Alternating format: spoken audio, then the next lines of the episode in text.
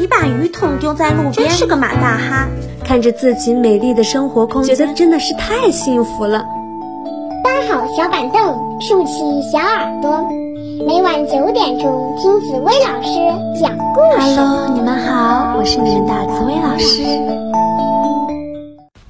小猫与小鱼，森林里居住着一只自以为是、不会乐于助人的小猫。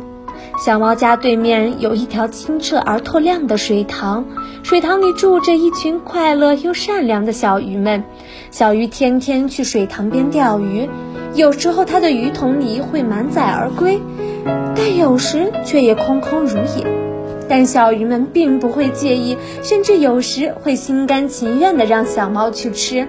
他们想，我们帮助了别人，别人也会在我们有困难的时候帮助我们的。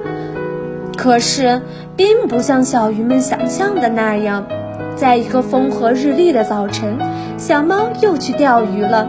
这一次，它一钓就是好几条。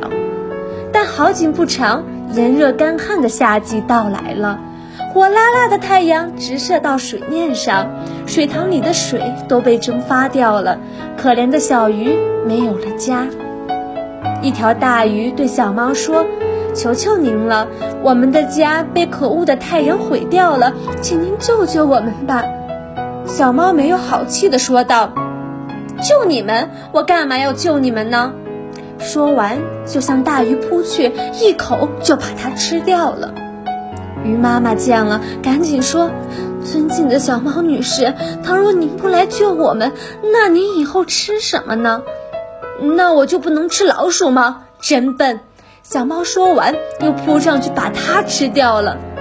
剩下的只是鱼宝宝们了，有的逃跑了，有的大哭起来，还有的喊起老鼠哥哥来。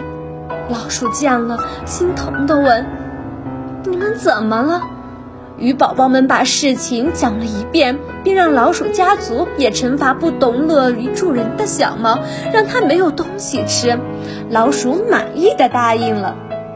小猫终于知道了，它以后不但会经常帮助小鱼，还总是很谦虚，成了人见人爱的小猫。